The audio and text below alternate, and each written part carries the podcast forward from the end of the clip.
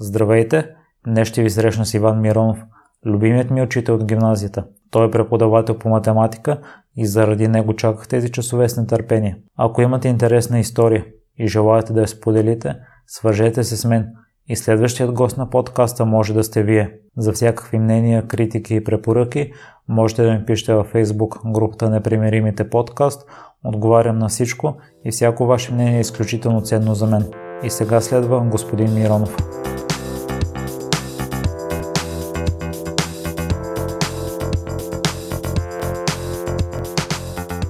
Здравейте, господин, и благодаря много за приятата покана. Искам първо да кажа, че вие ми бяхте любими учител в средното образование. А, не знам дали знаете, но в началото не ви харесах първите няколко часа. И това се замислих преди да дойдам само защо вие ми бяхте любим учител. И може би защото имате принципи и си ги отстоявате. А вие бяхте единствения, който беше с престилка. А вие ни позволявахте да правим контролни в края на срока и ако научиме нещо, след като сме взели материала и дори да сме искали ниска оценка в края на срока, може да си го оправиме. И това е доста ценен урок, тъй като не е важно кога ще научиш едно нещо, е важното да го научиш. И първо искам да ви попитам по какъв начин успявате да устоявате принципите си, тъй като срещате с много хора и хората, които изповядват такива, според мен, поляризират мненията или ги обичат, или ги мразят. Ми, много мило. Добре си дошъл, интересно ми. Благодаря за преценката. Това, че в началото не си ме харесал, да, това е нормално. Всяко нещо е нормално. Това е красотата на учителската професия. Ние правим каквото трябва, пък да се получава каквото ще е от тази гледна точка. Човек да има принципи, тя да бе, думата принципи много сложно звучи някакси, но горе-долу учителя знае къде иска да заведе учениците. Учениците в началото не знаят докъде ще стигнат. И това е разликата. Аз като ви поема в началото, трябва някакси да ви поведа по този път. Не говоря за задължение, говоря за възможност и нещо да научите. А харесване, не харесване, вече в края на пътя ще разбереш. Или в красотата на учителската професия че резултатът от моя работа аз се виждам 10 на години след като вие завършите. Тогава вече може да се прецени дали съм си свършил работата, дали се уважавам или не. Вие вече ме уважавате не на баста на това как е минал еди кой си час, а какво сте запомнили и дали срещите с мене, с колегите са били полезни. Тоест, това, на което ние сме ви научили, в случая аз съм учител по математика, не винаги е само математика. Значи трябва да е коректност, трябва да е някоя точност и това, което казваш ти, ето ти на тебе ти е направо голямо впечатление, че дава възможност човек да коригира оценки. Защото оценката е някакъв факт, който е към определена дата, човек знае еди какво е. А уменията, знанията са за по-дълъг период. Така че важното е човек да научи. Сега дали точно в петък е научил или точно в сряда, не е проблем. Общо взето и затова тази възможност за коригиране на оценки е чудесна. Сега вече го има и законово оформено. Тогава ти като беше преди стина години не беше точно така, но човек в работа си изпълнява своите мечти и аз съм мечтал за тия работи. Приятно ми е, че учениците ме уважават само мога да бъда щастлив от това. Дай Боже всеки му така да вижда след години ученици, често пъти някои забрани имената, Срещаме се на най-различни места и по света. Изведнъж някое заведение, дойде някоя чаша, еди кой си почерпи или бутилка, седиш и гледаш и какъв беше то. Той се изправя двуметров, почва да си спомня някога нещо си, на кой съм дърпал ушите, кой някаква теорема, едни други неща, но стават спомени. Така че професията е повече от прекрасна. В част основно сте не говорили за математика. Е, разбира се. и не е останало време да разкажете за живота си. Сигурен съм, че е доста вълнуващ и ми е интересно да разбера по какъв начин сте стигнали до учителската професия. ами, тя работа е... Баща ми беше военен. И живеехме на различни места. В различни градове, включително и съветски съюз съм живял. И съм контактувал с много различни ученици и някак си математиката ми се отдаваше бързо решавах, другите предмети не толкова. И ходих по разни състезания и с учениците ме питаха, искаха да им обяснявам някои неща. Особено с ученички. И там беше, значи, като дойдат около мене покрай контролно, почват да ме питат, ти прегърнеш и почнеш да обясняваш математика и тогава някак си разбрах, че там за учител. Та, малко на шега почнах тази работа и така и кандидатствах в университета. Бях прият и в Съветския съюз, но майка ми не ми даде да отида в Съветския съюз да да не се оженя за рускиня. И кандидатствах в Плодивски университет, тогава живеех в Плодив бях написал първо методите на математиката. В тези години, кандидатствах съм 72 година, миналия век и имахме право да кандидатствам всички университети в България след това записах електронни слителни машини в документа за кандидатството. Баба ми стигаше да се занимавам и с тях, но поради това, че грешно си подредих желанията, или може би, защото верно съм ги подредил желанията, Бях си прият първо желание, учита по математика, това и завърших, това работих, продължавам да го работя все още. Имах удоволствие да си изнеса първия час в стаята, в която съм учил 9 клас в гимназията Димитър Гогоев Полнив. Там изнесах и първия си урок като учител изобщо. Така че не съжалявам за професията си. Даже приятели ме етапиха едно време. А ти като знаеш толкова, това ли взе да станеш, бе? Що не стане един програмист? Там бяха парите, там бяха командировките. И аз си избрах да съм си учител и не съжаля. Работил съм и други неща. Бил съм и зам директор на училище, бил съм и директор на станция Моя техници агробиолози, бил съм и известен период и чиновник в управление на образованието в София. Като станаха промените в България, пак се върнах учител. Абе, там ми е място тук се чувствам най-силен, най-добър. А че други работи съм работил. Да си допълвам заплата, са бил таксиметро шофьори, чистачи, нора. Какво правиш? А да седнеш да не мога да ревеш. Те ще викаш, увеличи ми заплата, а професията е хубава. Има възможности човек да работи допълнително. И хоноролен асистент съм бил в УНСС. Много неща съм бил, но всички те са били свързани с математика. Най-щастлив съм бил тогава, когато съм правил математика. Там са получавали най-голямо уважение, може би не толкова с финансови средства, а последните години комбинирането частно държавно, слава Бог и ученици съм имал, продължавам да имам, търсят хората. Е, не съм най-известен учител в България, но слава Бог, създал съм име, така че хубава професия. На първия въпрос споменахте за мечтите, свързани с училище. Какво имахте предвид? А, свързан. Значи,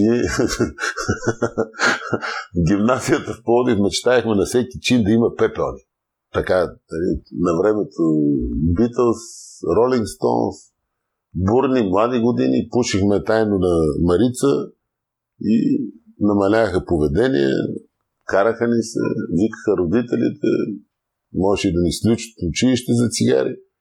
И това беше някакъв вид протест. Това мечтаехме. Да има петони, да няма униформи и да няма училищен звънец даже. Така че едно от първата ми наказания в училище, че като млад учител по математика в Своги, между другото изключително съм благодарен на колегите в тогава беше Сепето и гимназия в Своги, Дичо Петров. Там започнах работа 76-та година до 81 там има възможност да осъществя мечтите си, да преподавам пушейки в час. И това го минах. Работих началото с костюм, много се цапах с тибишира и като дойдох тук в техникум, 90-та година, бившия техникум Ленин по електроника в София. Колегите работиха с престилки, оттам с проводта бяла престилка. С брада и с бяла престилка много време, защото много се цапам. И за да не се цапам, съм с бяла престилка. Нали? Да не се личи Тимишир. Това е идеята. Това е част от мечтите. Колкото е да шеговит, винаги съм мечтал да имам дълга коса. Сега ако ме види моята бивша класа, се съм с къса коса и съм обръснат, вече и брада не носи, защото не е интересно. Толкова устарееш и почва да не е интересно. Но престилката продължавам, защото в нея се има маркери, има задачи, подобно е. Тоест винаги сега съм с учителската кожа. Престилката ми е онова аз, където съм учителя.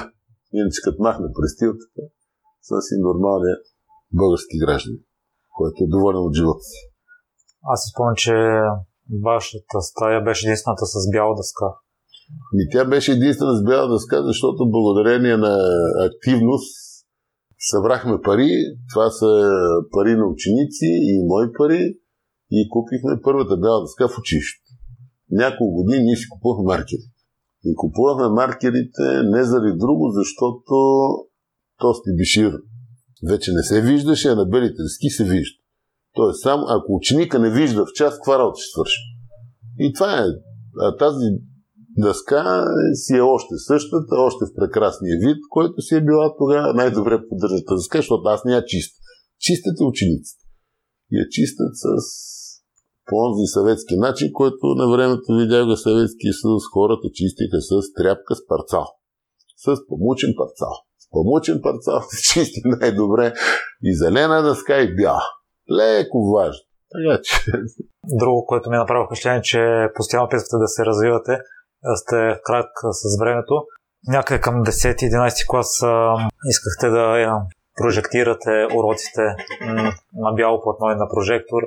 Последствие започнахте да снимате и клипове, в които обяснявате задачите, още преди да беше навлязло това нещо и в България.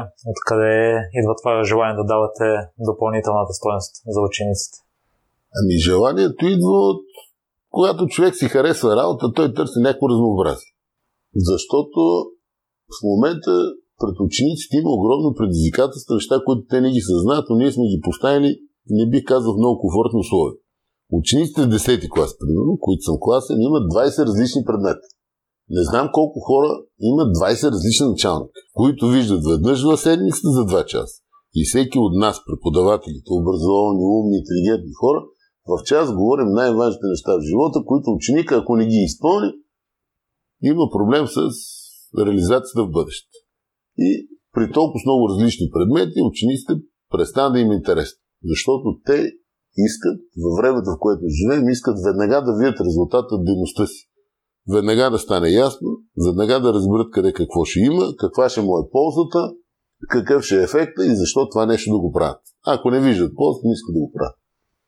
И за да спечелиш съревнованието с вниманието на учениците, ако той няма неговото внимание, не е активната страна в процес на обучението, не може да се научи нищо, човек е принуден да търси някакви варианти. И в случая, като гледам те какво правят, още тогава нямаше толкова активно телефоните, но хората предпочитаха да гледат телевизия и тогава вече почнах аз да пробвам и видях, че не е толкова страшно и скъпо човек да почне си записва уроци, да ги качва някъде, да ги споделя с другите, да ги гледат и то реални уроци, които са се случили пред определен клас, да събира мнение за тях. Това е интерес. Сега вече търсим нещо друго, т.е. да бъде по-активно, да с участието на учениците и те веднага да виждат тестове. Има такива вече технически средства, има доста много. По-богати се света. Даже вече мисля, че дойде време да взема да намаля техническите средства, да почне да ги карам да си учат уроците, което е малко шеговито казано, но все по-често започвам да карам учениците първо да си прочитат те урока в час за 10-15 минути и след това да го коментирам. Оказва се по-ефективно, отколкото ако той изгледа клипа готови. Клипа може да си го гледа вкъщи. Този, който е по-очно, е могъл да го погледне предварително, когато е дошъл на училище. Но четейки учебника, вече ние започваме да дискутираме върху нещо, което в неговата глава го има. Нещо не е разбрал, но го да наместваме. Тогава ученика е по-активна стана въпрос. Та, всичко отзор направено. Умните неща света се направи на отзор. Така че, за сега работи. Слава Богу, още ми е интересно и търся някакви такива по-различни на пръв поглед. Но много хора се правят, много хора правят. Много от моите колеги правят далеч по-прогресивни неща от мен. В момента с навлизането на технологиите и самите часове се променят като цяло, поколенията се променят, вие по какъв начин се нагаждате към тях? Еми, нагаждам се, как да ти го кажа, оставам си, пак ще върна, аз преди малко казах, че учителя знае къде иска да закара своите ученици. Горе крайната цел ми е ясна. Аз искам хората, учи ги на математика, да ги учи преди всичко на логика, да могат да обработват информацията, която ще получават по някакъв начин. Да правят изводи на базата на правила. И то на правила, които не са измислени от мене. Правила, които ги имало в света, които и ще ги има в света. И с когото и да се срещнат в света, използвайки средства на математиката, работейки по правилен начин, те ще получават едни и същи резултати. Което им дава самочувствие, това, че са родени в България, могат да си говорят и с китайци, могат да си говорят с американци, с руснаци, с украинци, с които щеш. Тоест, тях математиката не може да ги разделя. Така че те винаги би трябвало да получават правилния извод и оттам да могат да си водят живота, който ги интересува. От тази гледна точка оставаш оптимист и това те води. От тази гледна точка търсиш начин да се справиш. Аз мисля, че преди 10-20 години едни неща са вършили работата, сега други методи може е, да са нормално е, нормално е. Нали, само лекция да се изправи човек и да изчете думичките, които да каже и те да преписат и да записат, вече почти не работи. За мен не, не работи. Сега някой има си специфики, но без активната страна на ученика не стават нещата. Трябва да намерим начин ученика да стане активен. Дори и с това, че дава възможност да коригират оценки. Мои преподаватели са имал удоволствието още като студент, преди 40 години и толкова, даваха възможност да ползваме справки. Значи учебника са ми го дали, аз съм се явявал на изпит, висша математика, 7 минути справка с учебник, който си занеса. Това беше страшно удобство. Умни хора бяха преподавателите, защото не се пренасяше тържестта върху паметта, защото ти можеш да забравиш каква теорема си, някаква форма можеш да забравиш. Силата беше върху знанието. Ти в момента си забрал какъв знак е плюс, минус, ли на трета, или на седма степен, някакъв корен. Но фащайки учебник, ти си работил ли с правочник, ти си работил с правочник, ти знаеш какво има вътре. Ако ти не знаеш какво има, ти не мога да намериш. И в тия 7 минути, пипайки книга, с която си се готвил, ти намираш това, което ти трябва и остава вече твоето знание да, да изложиш знания, не да изложиш памет. Така че на тази база и продължаваме. И така трябва да бъде, да се ползва официална информация, официални справочници. Нека ползват, няма нищо страшно. Какво е това? Ако той не знае какво иска да ползва, няма го намери никога. За това, което споменахте преди малко, че езикът на математиката е еднакъв навсякъде, затова ли искахте учебници от чужбина? М- учебници от чужбина, тя малко готина една така рода. Преди 15 години една девойка, тя в момента е Холандия, Лиана Генова, се казва поздрави от мене, виждаме, имам удоволство, ми донесе един дебел учебник по математика, тя учи медицина и на учебника пише, че мога да го донеса оттатък, че това е книгата, която ще зарадва само мен. Значи, само на мен може да доставя удоволствие, ученици по математика цял свят на учениците доставят само тъга. Нали? И на студентите.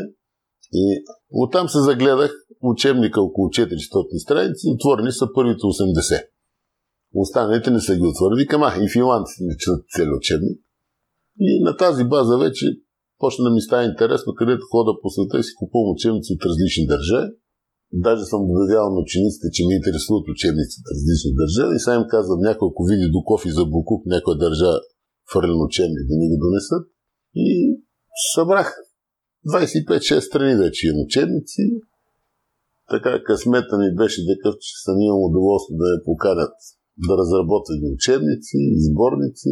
Участвам съм в няколко такива неща и човек като натрупа информация е много интересно. Когато вземеш да пишеш книги, почваш да гледаш как го правят другите. Тогава открих колко много разлики има символиката, как има разлика методично да се поднасят нещата, едно хубаво, друго лошо. На студенти, понеже има удоволствие да работят с студенти, които са последна година, учат за учителки по математика, идват да нагледат на стаж, показвам на тях, показвам на ученици, учебници от различни държави. И това е една култура, където като отвори ученик учебник, вика, това и ние го учим. Или не вика, това ние го учим 10 клас, тия що го учат 12. Или пък 7 клас, различни неща. Има такива приятни емоции, нали, понеже в тази връзка, понеже казват, че американците научат математика, обичам да се шегувам, да им дам да поддържат учебника по математика един американски. Те са ми донесли, са донесени от биш ученик, който замина за щатите. И тия дебели тухли, три тухли е донесъл, те са от библиотека, дано не му се кара, че ги е изнесъл нелегално от щата, за да ги имам аз. И малко са хората, които могат. Той е цял курс, но не е само учебник. Курс по математика. Това, което човек може, записвайки курс по математика, за три години какво да изучим и книгата е доста дебела и тежка. Така че, като поразгледат, вътре има доста сериозни неща. Така че математиката в различни държави има различни програми за учене. Някои са много семпли, други са по-тежки. Но интересът ми е по две насоки. Да видят тези, които ги учат, които ще стават учители или ученици, че това, което учим, ние го учат и света, да видят различни начини на писане, различни технологии на изложение и от вече от авторска гледна точка, като тръгне човек нещо да пише, да разглежда, да обяснява на учениците, не знам, някакво удоволствие на такова. Да имаш книги от различни държави. Независимо, че вътре езиците не ги разбирам какви. Особено има един индийски абсурд. Еврейските също. На еврит са написани. Добре, че знам само цифрите, не мога да разбера останало. Така че, приятно. А като говорим за допълнителната добавена стоеност, вие организирате ни много интересни състезания в училище. А, да, да, да, да. А, състезанието, което значи, ние го организираме благодарение на моите колеги математици. Имам удоволствие да работя с много качествени хора в училището. Математиците в тяхна част още повече. Така, поразбираме се. Еми, аз на време, мисля, че го споменах, съм бил директор на градска станция Моя техници и агробиолози. Тоест от 85-та до 90-та година и това беше институцията на територията на София, която организираше така нареченото ТНТМ, което тази година също прави 50 години, ще има юбилей, за ученици и всички кръжоци в училище. Тогава получаваха финансиране от държавата и моята работа беше с екипа на станцията да подпомагаме това финансиране, методически да ръководим кръжочната работа на територията на София и да подпомагаме провеждането най-различни състезания, включително Олимпиадите. Тогава ги правихме, ние участвахме в правите на Олимпиади, заедно с Министерството и тогава имаше така младежка политическа организация Комсомол. И оттам някакси такъв интерес имам и в последните години нещата нали, много промени станаха в образованието, особено имаше матури, после няма матури, провеждат се състезания. Най-вече тези олимпиадите целта им е да изведат най-добрите от страната. А при нас в техникума и сега в професионалната гимназия все по-малко учи математика и нашите ученици почти не ходят на тези олимпиади. Защото на Олимпиадата се дават малко по-сериозни задачи. Ние учим 2 часа математика, а математици гимназии 13-15. Сега и тях ще ги намалят за жал. И конкуренцията е голяма. Те като отият децата и получат много малко точки, губят самочувство. И тогава ми е на да направим нещо друго. Даже повода беше такъв, че все съм бил трениран в училище, имах удоволствие да предам на паралелки, които в училище ги приемаха с по-висок резултат. Условно казано по-добри паралелки. А една година ми дадаха да предавам паралелки с по-нисък резултат и в първи момент така се подразних малко викам, да, съм толкова добър, те как ми дадат тия ученици, какво ще ги правят? И тогава ми даде на къла да направя такова състезание, което да бъде за всички. И да не се явява един човек, а да се явява отбор. Подобно нещо съм виждал в България, в НМГ правиха клиник Чекалов, аз бях директор на станцията. Тогава помагахме финансирането. За първи път се проведе конкурса.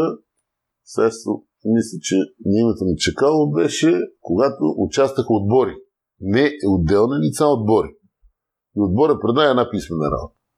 И сега вече аналогията след толкова години, значи, каквото е било първо, викам, аз не мога ли да го направя също в нашето училище? И тогава направихме стезанието отборно. Учениците, така наречено for Team, Teams, една приятелка от Англия даде името, с четворката вместо For. И тогава в сайта написах едно крито писмо до учениците в нашето училище. Мисля, че годината е 2007. Казах, че аз давам една котия бомбони, каня всички отбори, които имат желание да се яват, като всеки отбор на общо събрание на класа избира състава на отбора, определят си капитан на отбора и дали ще участват и подписват декларация, така наречено джентълсменско споразумение. В смисъл, че по време на състезанието те имат право да излизат от училището, имат право да се разхождат, да комуникират с всички, но не на тема математика. Тоест, на тема математика те комуникират само с състезателите от отбора. Могат да носят справочници и всички ученици от 8 клас задават да решават тема, задачи, подходящи за 8 клас. 9 за 9, 10 за 10. Но точкуването беше, т.е. максимален брой 100 точки и регламента състезанието беше, че първи първенец става отбора, който спечели най-много точки за най-малко време. И тогава вече конкуренти бяха не само 8 аз с 8 В, а 8 аз 12 А, 8 аз 11 Нямаше значение в кой клас. И турнира тази година го проведахме пак. Да, възстановихме го турнира, пето състезание направихме вече през година. Три години го бяхме прекъснали, нещо се бях разсърдил аз. Тоест, не е за разсърдя ми, човекът да изпадне така в някой път летаргия. И продължава успеха на турнира, защото времето, в което живеем, изявява се отбора. Не само отделната личност. Олимпиадата, там се изявява единицата. А тук в отбора вече има много психологически неща, които се развиват на това състезание. По формата на матурата, нали, който се интересува, много види сайта. Там са качвани задачи и празника продължава и в чиста класна стая трябва да бъде, буклука трябва да бъде изхвърлен. Навънка приема се от съдия, който зачита времето, минават ученици, които правят интервюта, пустен вестника излиза, тази година пък направиха клип, филм има за цялото състезание. Така че ето нещо, което примерно човек търси начин да мотивира хората да участват. Малко по-различен начин. Но е нещо трябва да се прави. Само се оплакваме не става. Филма къде може да го видим, понеже аз съм го гледал. И ще го покажа, има го на моя компютър, трябва да го има, мисля, че в моята страница трябва да има, matematicsmironov.com. Мисля, че и там го има качен клипа. Ще го отворя. Ще ти кажа след малко в момента. Мисля, че трябва да го има страницата.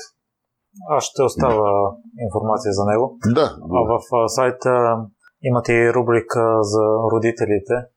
Еми да, хубаво. е. Родителите трябва да знаят какво става с техните ученици, родителите да видят някакъв световен опит, има мнение на известни хора. Тоест, сайта е, да, е малко като гювеч едно време имаше гювеч БГ, кой какво е интересно намери, фърлил и качил там и аз. Това не качвам. За майки, бащи, кой го интересува да гледа. Така че Нищо особено. Доколко важна е ролята на родителите в обучението на децата? Изключително важно. Родителите са нещо, което е много важно. Родителите са, бих казал, най-важното нещо, защото ние не можем да направим всичко. Родителят е този, който предизвиква интереса. Родителят е този, който разговаряйки със своите деца, дават пример за това, което искат да стане с тях, това, което искат тяхното бъдеще да върви и оставяйки нещата само на учителя, бъркаме. Скоро имах така разговор на тази база. Един приятел има детенце да му е живо и здраво във втори клас и се обръща да го взема на частни ученици, да го взема частни ученици, да го учи на математика и аз естествено му отказах. Той каза, как бе, що ми бягаш от парите сега? Нали, дай шеговито казано, човека добра сума предлага.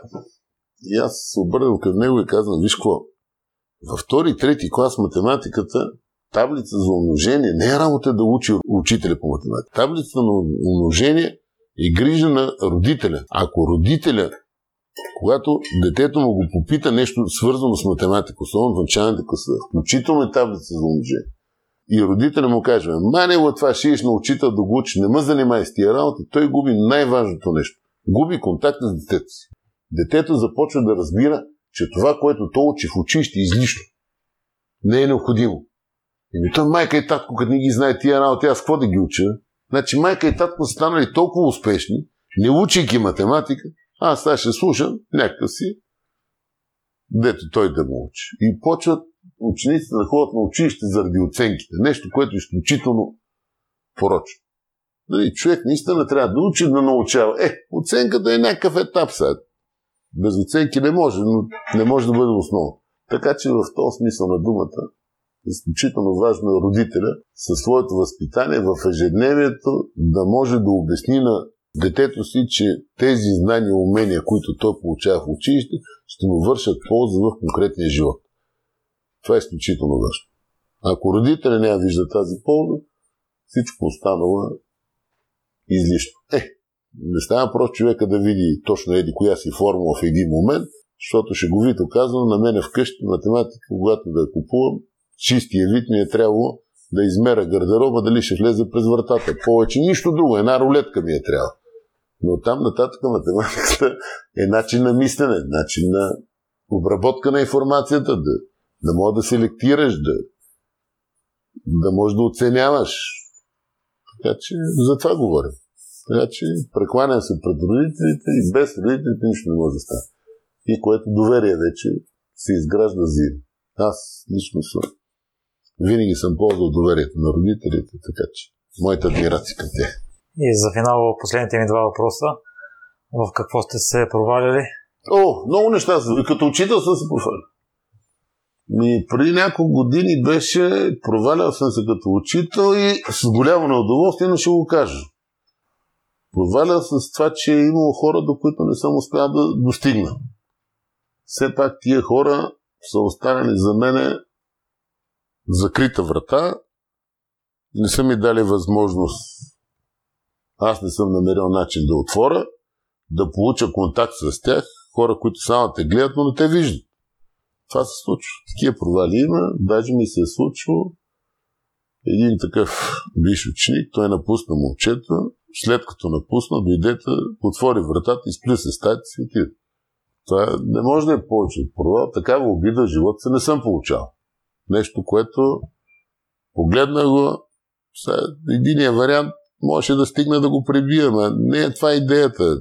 Нали, броя си го така, като че такива души, на които аз не съм успял да помогна. Дай Боже, момчето да е жив и желая всичко хубаво.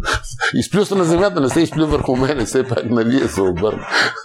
така че ние такива провали, професията, но и, имал съм и други провали, разбира се. Не. Щом не се сещам за други, значи не са били толкова. Не са нещо епизодично.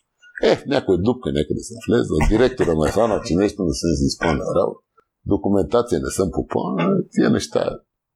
Чай провали. Не, ще видим. От това с ученика не е ли двупосочен процес? Ако той е, не... Двупосочен е процеса, но все пак, нали, аз съм по-големи, аз съм по-умни, по-силни, би трябвало поне да съм. Ако не съм. не говоря. Май Николай се казваше момчето, почвам да се сещам. А с какво се гордеете най-много? И това, че ми е интересно. Че на 63 години намирам забавление, че значи, в тази гледна точка шанса да работиш с млади хора, сега вече след 42 години в професията, сега го оценявам, понеже трябва да спра скоро вече, нали така, все пак. Има физика, която нали, човешкото тяло, деца вика, се изморя и законите на държавата го стимулират, човек трябва да спре дейност, но това, че аз работя с ученици, това, че работя с студенти, това, че работя с колеги, учители, които се преквалифицират, сега започвам да осъзнавам колко положителна емоция аз получавам от тях. И това всичкото те кара да си буден, да си активен, да си разнообразен. Срещнах се, скоро имахме среща с учениците си от гимназията и ги шегата на страна на 45 години завършена гимназия. И с тия хора там някои се виждаме и тяхната оценка беше, че тези, които станаха програмисти, станаха инженери, живееха активен живот, повече пари получаваха, оказа се, че аз съм по-свеж от тях. И моето обяснение е само заради контакт с моите хора. Младите хора те държат будни. Искаш, не искаш, трябва да си буден. Трябва да си активен. На тази гледна точка това само може да доставя радост. Така че, дай да го борим за щастие. Нямам дефиниция на щастието, може би. И семейството, разбира се, имам подкрепата на децата си, на съпругата си. Без тия работи как да става. Даже завчера, като си купувах учебника в Унгария, сина ми ми напомня. Бяхме, вика, е, тук вика има книжарната, не си купиш книга. Нали, в Сърбия дъщеря ми вика, е, баща ми виж от татък книжарницата. Тоест всички, кой къде върви, хората около мен, грубо казано, ми се радват и ми позволяват своите странности. Така. Но, така сме всички. Нашето семейство, всеки се радва на успехите на другия. Слава Богу, всичките са успяли хора в техните си области, имат си достоинство. А има и наследство. И моите родители, родители на съпругата бяха достойни хора. Така че може би това не е важно. Аз ще вметна, че противоположен пример на Николай. Има ученици, които са идвали специално да я видят. И да е, това го има, това е винаги. Значи, аз за това казах одея, че имам удоволствие да работя професия, където при живе човек може да получи оценки. Нали, тук имам и пожелания, и подаръци, и посвещения. И до сега имам 9 човека, които са ме наследили в професията, станали са учители. Сега има една криси, дето съм и бил класен ръководител. Трети курс е в Софийския университет. Ще става учителка. Скоро се виждахме. И ме питаше до кога ще работя. Викам, Криси и тази година, пък до година ще спирам. Те не, не, вика, обещали сте ми, че аз ще ви заместа в училище. Тоест, Криси до година ще четвърти курс иска да дойде на стаж при мен, да, в тази класна стая, която учи. Така че от тази гледна точка съм признат от Бога. Да хора, които да ги готвиш, да завършат, да искат да те наследят, това е много ценно нещо. Дай Боже всеки. Така че, да не е въпрос. Е, сигурно има и такива, които съм ги отклонил от професията. така че, да. Благодаря много за днешния разговор. За мен беше изключителна чест. И за мен е особено как да дам интервю на бивши ученик и повече с удоволствие. Винаги си добре дошъл. Радвам се. Аз още повече. Благодаря ви, че изслушахте целият епизод до край. Още веднъж, за всякакви мнения, критики и препоръки, можете да ми пишете във Facebook групата Непримиримите подкаст. Всяко ваше мнение е изключително важно за мен. Лек и успешен ден!